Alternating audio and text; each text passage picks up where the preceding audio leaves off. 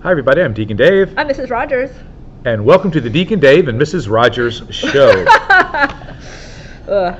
Hello, everybody. We are back. You can see uh, Lisa has this beautiful Mrs. Rogers outfit on that she is wearing, which is a hand-me-down from her sister. Just the shirt.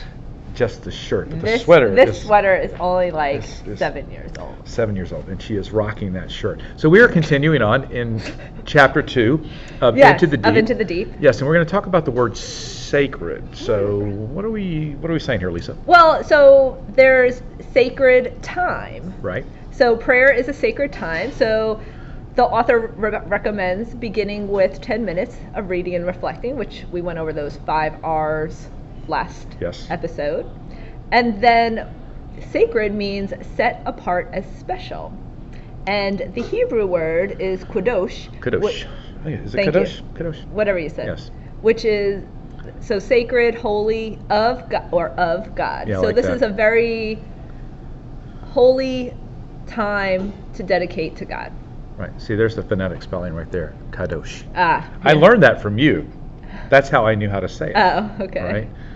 So continue on, Lisa. Oh, so it's also we should make a sacred commitment. We should have a commitment that we make to God that we're going to set this part this time aside to spend with him each day. And I think that kind of like making a commitment or almost like a covenant co- Yeah. covenant with God like I think maybe it helps us to be more responsible in keeping that sacred time. Yeah, like so when I became a deacon, we made a commitment doing, to doing the liturgy of the hours, both morning and evening prayer. Yes. And so that is actually a we committed to doing that to the A bishop. sacred commitment. Yeah, so it was it was pretty serious, and she's also have like a sacred space that you go to, and we'll we'll talk about that more in the next chapter. But Yes. environment has a lot to do with our ability to just really, you know, enter into that sacred time with God. Yes, and we should dedicate the sanctuary of our soul to God, which I That's- think is quite beautiful. That is really quite beautiful.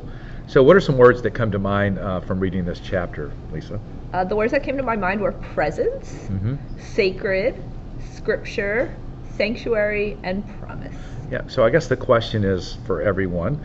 Where is your sacred space? Do you have a sacred space? And if you don't, uh, you should create one. So, my sacred space, I have my chair with my little table and my lamp. I've got books above my head. I have Divine Mercy picture off to the left. I can look out to the water and kind of like my Florida room. And then I have this these shelves, and they have all of saints and Mary on there, and and some uh, uh, like there's a statue of the washing of the feet. Hmm. So I have all of these different uh, uh, uh, saint saints that are there, and a couple of other icons in the room. I have like a cross that has the nails. It's made out Oh, of yeah, nails yeah. which is really beautiful as well. So all of these things that just kind of uh, bring to mind the presence of God. What about you, Lisa? Well, I have a chair in my room with a little table with all my books on it, and I also like to sit outside, so both of those spaces are sacred to me. And then, if you were mentoring somebody, how would you encourage someone who is having trouble creating sacred time and sacred and a sacred space for prayer? Hmm, very good. I think the first thing I would do is go back to you have to make it a priority. Yeah, It has to be the first fruits of each day that we're giving to God. yeah, and like schedule it.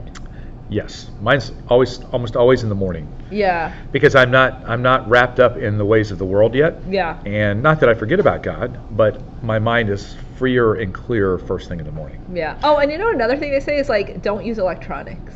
No, do not use electronics. Leave them somewhere else. Make sure they're shut off. Great point.